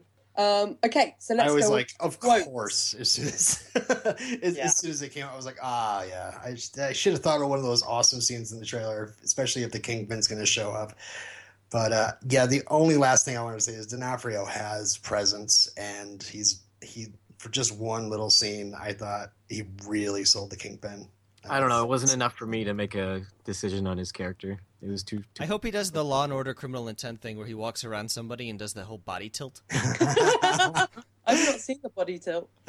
Either. Oh, the Vincent D'Onofrio body tilt is legendary. Oh, nice. So Does he do, like do the, the like the thing where Michael Jackson like leans forward during one of his? is that is that what you're talking about? That kind of body tilt? He, he used to do this thing in Law and Order where he would walk around. Some a suspect would be like at a interrogation table, and he would walk around the table, and then he would lean in front of them, like with his whole body, to to stare him down. Oh, it no. was hilarious. Nice. It's like a shtick. Like a big bear looming over them. Yeah. That would terrify me if Vincent D'Onofrio was leaning over me. I'd be like, oh, I don't know what I did, but I'm sorry. uh, so let's do quotes. So, Matt A., you're our guest, and you can go first. Okay. Quotes. You think this is still about you? I gave up his name. You don't do that. Not to him. He'll find me and make an example, and then he'll find everyone I've ever cared about and do the same to them, so that no one ever does what I just did. You should have killed me, you coward. This splat. Uh, Also added- that since you used that as part of your quote, it just made me think of him saying "splat" as his head went through it. what was your dying word? Oh, dying word Splat. was splat. you saw it in comic book panel form. no, just how ridiculous would that be if the man said "splat" as his head was going through the thing? Uh, um, Robin, do you have any quotes? okay, for the record, this is the first time you've ever said I was right. I hate it. Aw. That Mel? was foggy. Um, uh, we are kings in the castle. Kings don't have bodies in the trunk. Tell that to Macbeth. Oh yeah, he said Macbeth. Oh no, this series is cursed. Um, Matt H. uh, used to be if you killed a man, you sent his wife flowers. Now you send his wife with him. Oh, I love that line. Yeah, I like that too because it Um, just gives you like visions of like you know uh, old old school mobsters. And, and- Gentlemanly mobsters. Yeah, how different it was. Um, here's one of mine. No chance of jamming up. Man, look at this. This is top of the line. I guarantee this baby will not jam, or my name ain't Turk Barrett. I love that. Anyone got any others? No. I have. I have We're a one more. newspaper, Ellison, not a girly mag. You know that's not what I meant. Nobody calls them that anymore.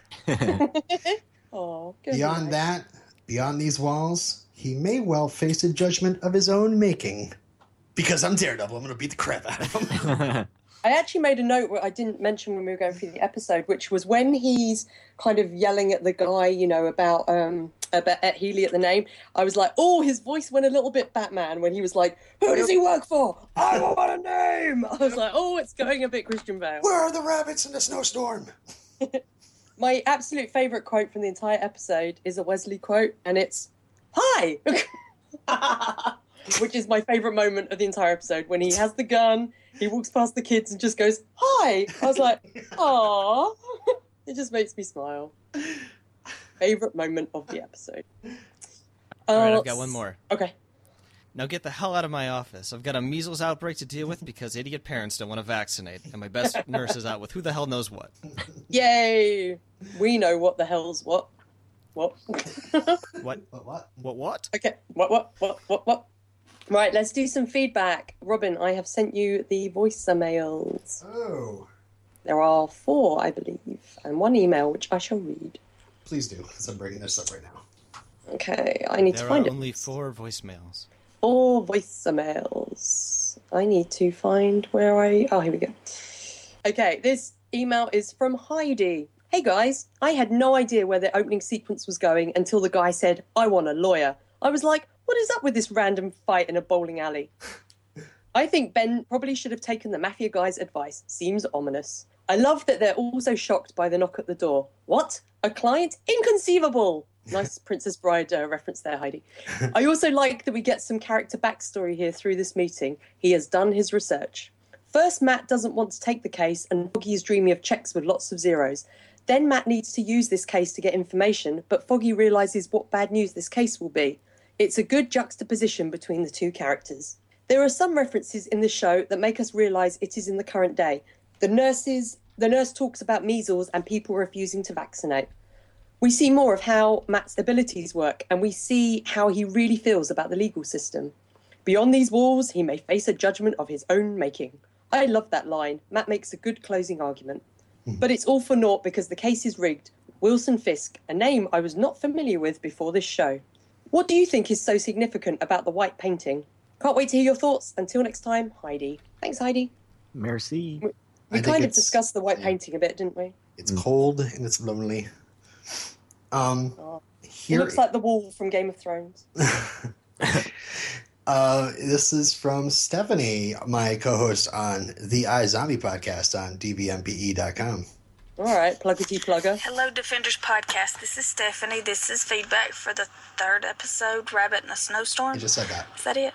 Um, this was uh, just a like a, a uh, self-contained episode. It was pretty good. Um, oh, I know what I wanted to talk about. I was, I thought, oh, this is a terrible makeup job on Karen, on uh, Deborah Ann Woll. What is wrong with her neck? And uh, I think the second time through, third time through, I realized, oh, that's where she was strangled in the jail. Um, I love how our bad guy's being slowly introduced to us, the villain. And um, I liked seeing how Matt followed, uh, what's his face? That guy out, and he could probably tell that was a very expensive watch by the sound that it made, and he could tell that the um, the villain had a big uh, Um, motorcade. oh, okay. Is that what it's called when you have several vehicles in a row? Yes. and then decided to take the case. He changed his mind completely. Poor Foggy, so confused. He didn't know what Matt's doing. And it was so good to see Matt and Foggy in um, court. That was awesome. Enjoyed that. It was a great episode. Don't know. I, I mean, they're all good. I can't. I can't rate them or anything. Uh, can't wait to hear what you guys say. Bye. You can't rate him. Steph. Why do we still have to rate him? It's not fair. It's not fair. Because you you are a defender, and that's what defenders do, Matt. I quit. I quit. Oh Yeah, my I, God. I, on iZombie, it's like we don't rate because I don't we, I don't know what the next one's going to be. I don't know how the you know I just like it. You know, if I don't like it, I'll say I don't like it. but I don't know. Rating is hard. Yes. It is hard. Um, the next one is from Moira, Yay, Moira. who was just a guest on Hooplecast. I love these plugs, Robin. Coming. So, rabbit in a snowstorm. That's our big bad at the end, huh? You know something? I don't know if I really felt the need to have a big bad in this series. I'm rather enjoying the saving the victims of the week stories every week myself. Is anybody else feeling that way, or is it just me? And perhaps because this week's client is presumably a professional hitman, it's hard to care very much about what happens to him. Um, I think it's interesting that Murdock is not at all above torturing people for information. He demonstrated that in the last episode, Cutman, which I quite enjoyed, by the way, and in this current one. Um, so he's got some moral ambiguity, which actually I find interesting, kind of nuanced. It makes him have many more layers to him. Still very much enjoying uh, the actor's portrayal of him. Um, I think we are to assume that the nurse they reference in this episode as being away um, is Claire, the nurse that helped him last week. I really hope we see her again. I quite liked her. And Karen's going to the papers with her story. So obviously that's going to play out later and probably will put her in danger and probably put that reporter in danger too. Oh, by the way, really liked the uh, actor who played the creepy hitman. Um, he's just he was good. He had he he looks like such a tiny little guy. He looks so unassuming, and uh, yeah, I love the fact that he is a deadly weapon. uh, I just wasn't expecting that, so it, it was interesting. But I don't believe for a minute that you would be able to kill yourself by impaling yourself on an incredibly sharp piece of steel right through your eyeball. Oh my god. That's just I can't even, I don't I don't know that you'd have enough force to actually stick that steel through your orbital bone into your brain. But okay, I will suspend my disbelief. It certainly was a shocking conclusion to him, to his life. Ugh, creepy. So solid, uh, but I don't know that I care about the big bad, which is making me a little bit worried that we're going to have to go through a bunch of episodes that, you know, talk about him and portray him, and uh, I don't know that I care. Anyway, all right, a good solid seven out of ten heartbe- heartbeats of variable rates. Till next time, bye. Thanks, Moira. Thanks. Moira would know whether you can stab yourself through the orbital bone because she is Doctor Moira Brown. For a second there, I was going to discredit her her uh, doctoral degree because uh, she. I thought she meant like that wouldn't kill you if you shoved a spike through your head. But it's just saying the believability of somebody being able to do that themselves. Splat. Um, our next voicemail is from Kelly Joe, who used to host the Bluthcast and uh, remains adorably spunky to this day. Oh. Hello, Nice. Defenders Podcast. This is Kelly. Hey. It's Kelly. I'm sorry. Hey, Kelly. Hi, I'm Kelly. Um, so I just watched the first two episodes of Daredevil, and I don't know. You know, it's I like it. I mean, to be perfectly honest, I was not looking for another dark and grim, sad thing in my life. Blah blah blah blah blah. Grey's Anatomy's already enough. Anyways, um, I'm sorry. Uh, now I am here to tell you that I really like the show so far, but you know, the best thing is so far because Rosario Dawson's looking fine. and you know all the characters are really cool and stuff whatever but also rosario all right Is she running? I think if it's not clear, I haven't talked to many people today. So, talking to myself to know that this will eventually get to you makes this all make sense in my head. All right. Rosario! I think she was actually chasing Rosario Dawson as she sent us that Yeah, she's yelling after. Him. Thanks, Kelly Joe. Wait up, you're running too fast. And um, our final voicemail is from uh, Michaela, who hosts the Chatterbox podcast. Holy frickin' violence. Can you say bowling ball to the face and Bowling ball to exposed bones? Exposed Bones. Yikes! Oh, one more thing. My eye, my eye! what? That was have a lot Michaela. hype, She tried to replicate hyperactive, that. uh, hyperactive listeners this week sending Oh, she feedback. tried to like shove. it. She did she like try to recreate that in real life? And then she We would have heard the splat. There was no splat, Yeah, so she was not successful. I thought Yes, she was that trying to also chase Rosario Dawson, but she. but she hit a spike. oh no! Yeah. Oh, right.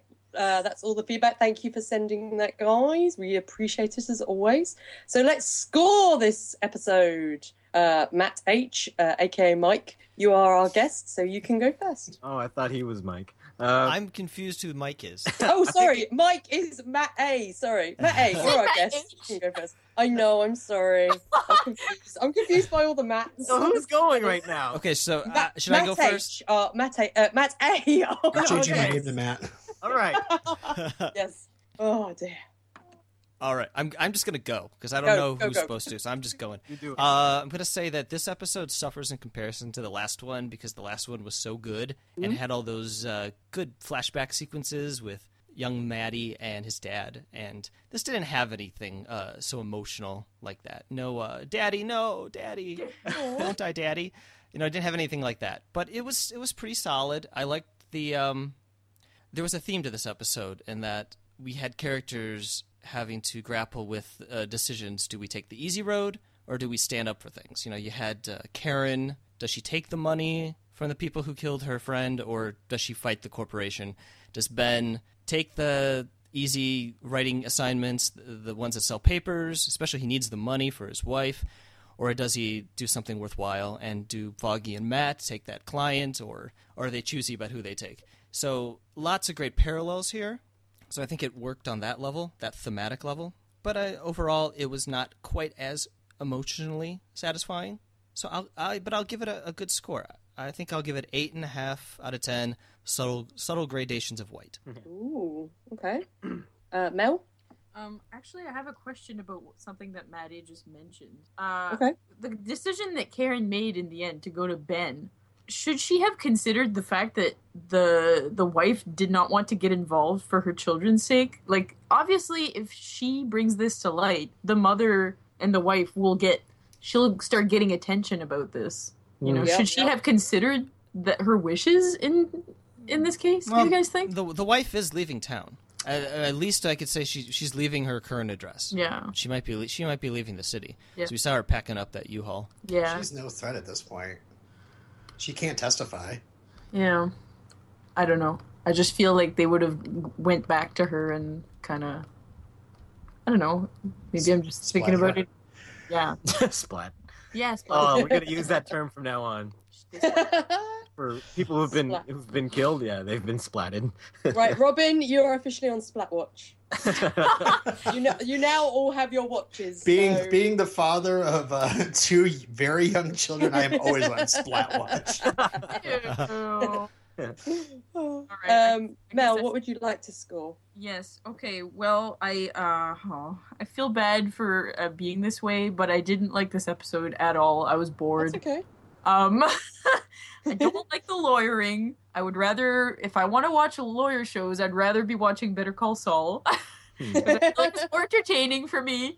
Um, uh, I zoned out during most of the conversations. The fighting is not believable to me. On the plus Okay. side, the quality of the show is really good. I can tell that. I can tell it's a good, um, well-made show, Hmm. and it bothers me that I, I just can't get into it. And I want to get into it, but I can't. It just I can't. But anyways, whatever. I'm gonna give it a five out of ten. Lonely guys or lonely Aw. monsters. I don't know. Lonely Mon- Lonely monoliths. Oh. Aww. Uh, Matt H. Um, I agree with some of what Mel just said. Uh, I didn't like it as much as the first two, but I still liked it. I really enjoy all the actors on this show, but I didn't necessarily like all the scenes that they were in. Maybe, um, yeah. The the lawyer stuff isn't as exciting as other lawyer stuff I've seen. I mean, it was pretty. We're it was not- pretty I don't straight. think we're big into lawyer stuff, no, anyways. yeah, I don't Mm. generally watch lawyer shows No. but yeah, it seemed pretty run of the mill lawyer Mhm. stuff. But I guess it would have to be since that's his secret identity. But um, All I know is that I would never want to be a lawyer. At first, I thought I th- thought we weren't going to see Daredevil at all, and I, I I was okay with it at first. But about halfway through, I was like, mm, I think I need some Daredevil. And then he did, and then he did show up. Yeah, and then he did show up, and that last fight scene was great. So, it, even though yeah, he shouldn't be moving like that when he's so injured. Um, But I'll give it a seven point five out of ten pieces of modern art, or should I say rip-offs? I mean pieces of modern. You mean blank do you- paper? yeah, so, Matt, do you think that as soon as this episode finished, basically Matt Matt Murdock was on the phone to uh, Rosario Dawson, going, "Claire, I'm bleeding. ah." everything's stitches. bleeding. what have I done? I nearly splatted myself. Ding. um, Robin. Yeah, um, yeah, I would say uh, it, it's not as good as the first two, um, but I don't, I don't like comparing. I like seeing it as it is on its own. But um, this the, the bad guys are really, really bad, and I find them um, very intimidating, and they sell their badness um, even more than Michael Jackson. Um, uh, the the uh, I, I I, I, I think my only complaint is probably just being confused about a you know some of the lawyering stuff uh, how that works out. There's a scene with Matt, Matt and Foggy where he's like all right bring up the 8.2 docket and uh, we'll, we'll, we'll run with the uh, uh, three you know ledger book 310 or something whatever. Uh, and I was like what are they saying? Um, and uh, yeah, I'm kind of not sure if like it should be a point against it for not understanding totally what the the big bad's uh, plan is. It probably shouldn't be. Um, but yeah, this this had a lot of strong stuff. I mean, great introduction for Wilson Fisk, a really super introduction for uh, Ben Urich. Um, I just uh, I really liked it a lot as usual. I didn't find too much wrong with it. Uh, Deborah Woll is doing great. I mean, all our stars are doing awesome work in the show. Um, so I'm going to, to, keep it short. I'll say um, uh, nine out of ten sharks in a skin suit. Your first nine. That was my other rating. I'm glad somebody used it. Um, and I I really like this episode. I didn't um, like it again as much as the last two, particularly episode two, which was my favorite so far. Um, I think that I, I wish there was more of the lawyer stuff, only because the um, because I know the story that the the sort of lawyer case in this was based on in the comics. It went a lot more in depth, and I wish that there'd been more of Matt trying to fight against the system and then realizing that there was nothing he could do. And I think some of the scenes, like Karen, uh, Karen's meeting and going to see Ben, and the stuff with Ben, sadly took away from from that story. However, I know that those were needed because it's you know potentially setting up stuff for later in the season. So i feel like this episode kind of suffered a bit because of setting up stuff which they couldn't do in the last episode because it was a standalone story really. Um, but i enjoyed it. I love the introduction of wilson fisk. Um, i really enjoy the fight at the end. So i'm going to give it 7.5 out of 10 fist bumps of epic bromance. And the average score actually turns out to be a 7.5 Awesome. I, I was right. Uh, so, uh, so Matt A, um, thank you for coming on as our guest. Oh, thank you for having me. Oh no, This was no fun. problem. You need to come on for Jessica Jones as well. I will. I Yeah. will come on to Jessica Jones. um, and where could people find you? Uh, they can find me on Hooplecast. That's H O O P L E cast.com. It's a podcast I do with Matt and Mel from, from this podcast. Hi. We talk about Deadwood. You do. It's fun. Yeah. So if you have uh, HBO, HBO Go, or HBO Now because you're an Apple TV person and you're you're watching Game of Thrones and you're like, oh, I I wish there was another quality HBO show I can watch. Watch Deadwood and listen to Hooplecast. Absolutely. Uh, and I'm not going to forget this week. Uh, where can we uh, hear our my co-hosts, uh, Matt and Mel? Pimp yourselves. Well, one of them was just done. And so that's the end for Mel, I think. And then for me, you can also you can also fi- you can also find me on what we make a Terminator podcast. Although I guess you can find Mel on Twin Peaks podcast. On That's old episodes. old yes. episodes. It, it'll be back if the show comes back. Just and listen you to the backlog, occasionally, uh, you're also doing commentaries as well, which are really cool. Yeah, Episodes. They're very enjoyable. But subscribe to the feed. I put stuff out every once in a while. But yeah, we should have. If there's a third season, we will do episodes on it for it. Awesome. And I will guess. I would not be against listening to a Daredevil commentary. Oh, Oh, Just I'm putting I'm that out definitely there. up for doing that. Hmm. Uh, yeah, we'll definitely consider it. Maybe between Daredevil finishing and Jessica Jones coming on, that might be good. Ma- Uh, Okay, I will look into it. I will. Uh, I will hold a meeting in Defenders Tower, and we will discuss it and see if we we want to pro- uh, proceed with that. Robin, where can people find you? uh, the iZombie podcast. I host that with Steph. We talk about the CW show iZombie, and really excited this week. We got one of the stars of the show to talk to us uh, and discuss the episode uh, Virtual Reality Bites. It was it was a great experience, and uh, I'm looking forward to for people to hear it. Awesome. And if people want to find me, you can also find me on Intro to X podcast, uh, which is an X Files podcast, the same format we do for Daredevil. Um, and you can find me on Twitter at MayaFire. But if you follow uh, this podcast on Twitter, which is Defenders Pod on Twitter, it's pretty much me anyway. So feel free to send me a message. Um, you can also find, uh, you can also contact the podcast through uh, email, which is defenders. Uh, what is it? Defenderspod at gmail.com. I forgot then. It's Uh, pretty much can her too. pretty much. It's pretty much me. Uh, you can also find us on Facebook um, by searching for the Defenders Podcast. That's kind Claire. of pretty much me as well. yeah, I, I'm everywhere.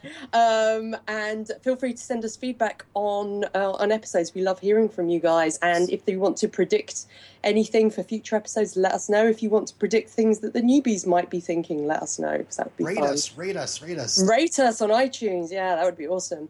Uh, you can also go to our. Oh, yeah. If you're everywhere, does that mean you're Santa? Uh, I'm I'm actually God. feel like you're watching it right now. I am. I'm hiding. Well, then what took you so long to bring Twin Peaks back? Uh, eh, I, I work in mysterious ways. Oh, okay. Black Lodge. Uh, Can you, bring also- Carnivàle back too, Claire? Yes, absolutely. It's next on my list. Uh, also, Twilight Zone. Um, Thanks for the X Files, to- by the way. You're welcome. Uh, yeah. So, guys, next week's episode, episode four, we have Vicky joining us, and the episode is entitled "In the Blood."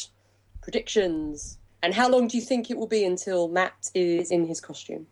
I will. Um, I will say that uh, in that episode uh, in the podcast, uh, Vicky will be uh, nominated most valuable guest for her third appearance, and um, I'll say uh, twenty-two minutes.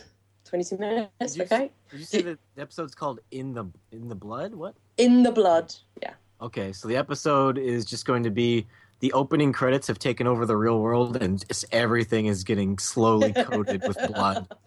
I think Wilson Uh, just yep. has a swimming pool full of blood, and uh, that's what how he He's keeps like- young- looking young. He's he's- actually 200 years old. So he's Oh. like um, Elizabeth Bathory, who you know was the inspiration for vampires and you know That's why bait in he, of yeah, that's that's why he murders so many people. Mhm. That's why he's so lonely. Nobody wants to go in the swimming pool with him because it's gross. Ooh, that is gross. I think Okay, that cool. Nick Blood will be guest starring as Lance Hunter, and he does such a great job that they named the episode up after him. I'd seen Nick Blood Hmm. uh, in theatre playing Stuart Sutcliffe of the Beatles, and he was very good. Nice. And he's a he's a good singer as well. Yes. Come Uh, on the show, awesome. Nick Blood. I know you're listening. Yeah, come on and guess. Well, we will. I'm going see- to predict. Can I offer a prediction? Of course you can. Mm, Hmm. No, no, Robin. No. go ahead. Go ahead.